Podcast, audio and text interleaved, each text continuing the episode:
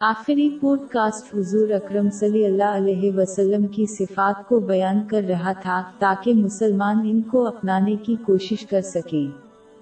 جامع ترمزی number دو سفر ایک، پانچ میں موجود حدیث میں آیا ہے کہ صحابی انس بن مالک رضی اللہ عنہ نے دس سال تک رسول اللہ صلی اللہ علیہ وسلم کی خدمت کی۔ اور اس زمانے میں حضور نبی اکرم صلی اللہ علیہ وآلہ وسلم کبھی بھی ان سے ناراض نہیں ہوئے۔ اگر وہ کسی کام میں ناکام رہے تو آپ نے انہیں مقرر کیا۔ حضور نبی اکرم صلی اللہ علیہ وآلہ وسلم کی زوجہ محترمہ اور اہل ایمان کی والدہ عائشہ رضی اللہ عنہ نے نصیحت فرمائی کہ حضور صلی اللہ علیہ وآلہ وسلم کبھی بھی بے گودہ بات نہیں فرماتے تھے۔ نہ ہی اس میں گندی زبان۔ استعمال کی اور نہ ہی اونچی آواز میں بات کی۔ جب بھی وہ دوسروں سے ناراض ہوا تو اس نے بدلہ نہیں لیا۔